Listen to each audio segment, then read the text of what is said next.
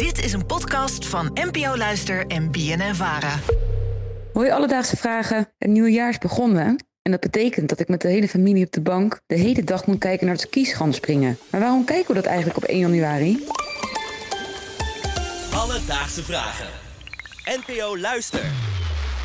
Pam, dankjewel voor de vraag. Eh Merel, voordat we helemaal van start gaan, is dit een bijzonder moment, want dit is jouw allerlaatste alledaagse aflevering. Ja, dat is best wel een beetje bijzonder. We gaan er zo meteen na deze aflevering even wat uitgebreider bij stilstaan. Maar nu wil ik het heel graag met je hebben over het skispringen. Want vanmiddag om twee uur precies is het zover. In Garmisch-Partenkirchen is het jaarlijkse skispringen. Zit jij er klaar voor vanmiddag? Nou, ik hoorde van Pam dat je het echt moet kijken. Ja. Dat heb ik zelf nooit zo ervaren. Oh. Ehm, als ik het kijk, ben ik toch altijd wel echt weer gefascineerd. Ja, Ja. super spannend. Zou je durven? Ik denk het wel. Ja? Ja, ik ben, vroeger gingen we wel eens skiën met de FAM.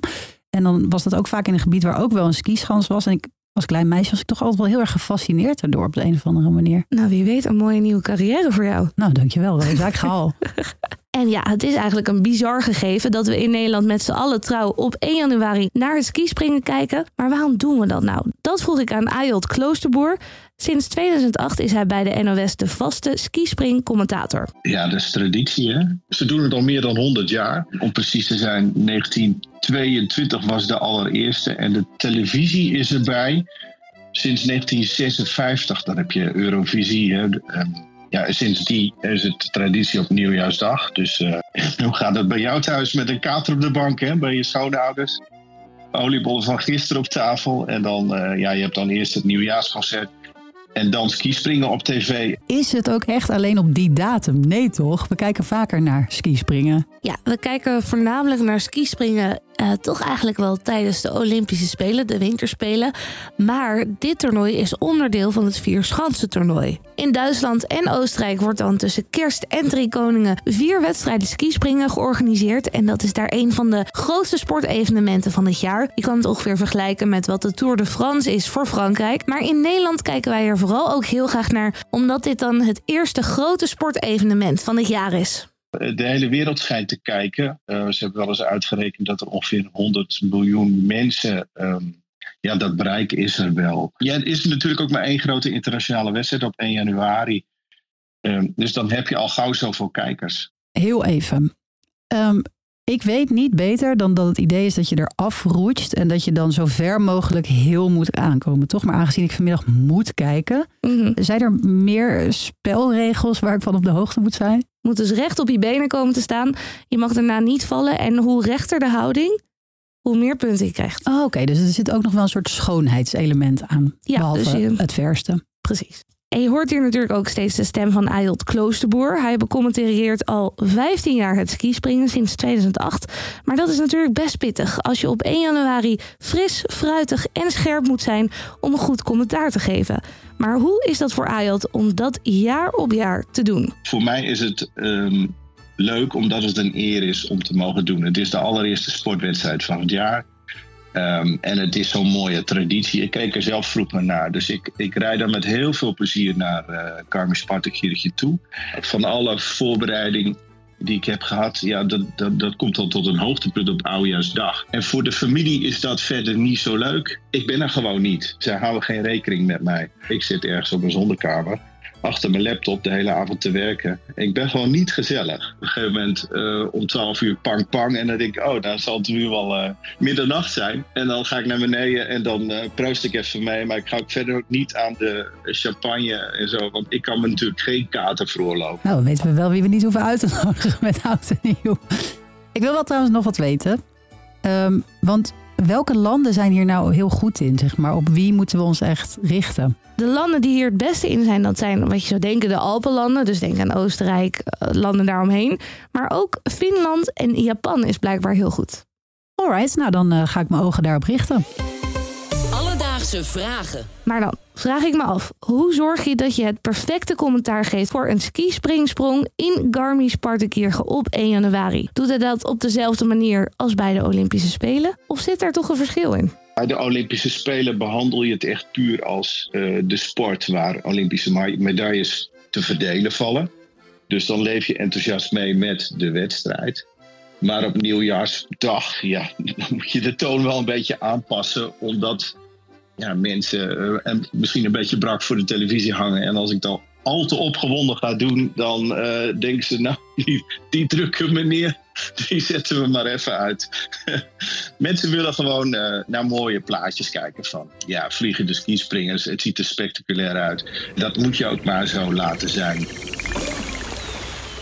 Dus Pam, waarom kijken we op nieuwjaarsdag naar het skispringen? Dat komt voornamelijk omdat het al een eeuwenoude traditie is.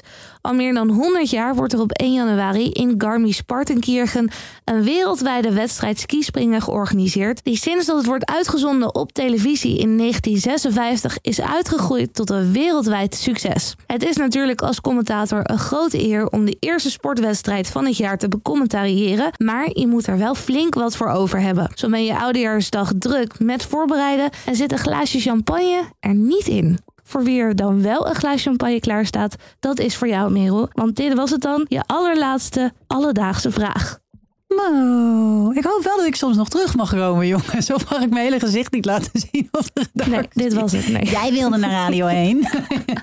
Wat vertel heel kort, waar ga je heen? Wat ga je doen? Ik uh, ga naar uh, vroeg, tussen 5 en 6. Dus dat is ook echt heel vroeg. Mm. Op, op, Radio 1. Van maandag tot en met donderdag ga ik daar de uh, presentatie overnemen van Stefan Lars Komduur. Spannend. Ja, heel spannend. Ik heb er ook heel veel zin in. Maar ik ga jullie wel echt oprecht heel erg missen. Ja, missen, dat gaan we hier zeker. En om je te bedanken voor de afgelopen tijd ben ik ook een nieuw onderzoek gestart. Een nieuwe alledaagse vraag gestart, eigenlijk om het zo te zeggen. Ik heb stad en land, oude vrienden, bekenden en collega's afgebeld om mij te helpen om die vraag te beantwoorden. Hoi alledaagse vragen. Merel gaat weg. Wat super jammer. Daarom de vraag van vandaag. Wat maakt een Merel zo'n fantastische alledaagse vragenhost? Alledaagse vragen. NPO Luister. Jara, dankjewel voor deze vraag. Een trieste vraag eigenlijk. Maar ik ben er natuurlijk uit gaan zoeken. Ik heb stad en land afgebeld. Oude collega's, oude bekenden, oude vrienden gevraagd. Met de handvraag: wat maakt Merel nou zo'n goede alledaagse host? Merel Wielaert. Waarom was zij nou zo een goede presentator? Dat ze altijd met interessante, verrassende, maar vooral kritische onderwerpen kwam en dit altijd tot de bodem uitzocht. Merel, ik ga jou onwijs missen. En dan het meeste jouw ongezouten mening richting Politiek Den Haag. Ja, Merel, die heeft altijd van die goede invalshoeken. Die stelt de vragen waarvan je denkt, zo had ik het nog helemaal niet bekeken. Merel, ik vind haar goed gebekt en luidruchtig. En dat is een groot compliment. Wat ik heel erg ga missen aan Merel, is dat Merel altijd bezig was met alledaagse. Of, ik nou, of het nou twee uur s'nachts was, zondagochtend, zaterdag. Op de raarste momenten kreeg ik vragen, verbeteringen, uh, nieuwe invalshoeken. En dat ga ik uh, heel erg missen aan Merel. Een uniek stemgeluid, kunnen we wel zeggen. Uh, haar lach was uniek. We hebben vaak genoeg de opname stil moeten zetten, omdat ze toch die bulderlach niet in toon kon houden. Arme Aaron. Maar ook in haar duiding of als sidekick was ze uniek. Merel, je bent fantastisch met je fantastische stem, je fantastische invalshoeken, zo scherp zo slim. We willen je heel erg bedanken namens iedereen die ooit heeft geluisterd naar Alledaagse Vragen vanuit het team hier bij Vara. We gaan je missen en we wensen je heel veel succes En wil je hem dan voor de allerlaatste keer afsluiten? Oh, dat wil ik zeker. Heb jij nou ook een alledaagse vraag? Stuur die dan naar alledaagsvragen.bnnvara.nl of ga naar onze Instagram en dan kan je in onze DM's leiden en daar je vraag achterlaten. Dan zoeken wij hem voor je uit, maar jij niet meer. Daarom zei ik het niet. Alledaagse vragen. NPO Luister.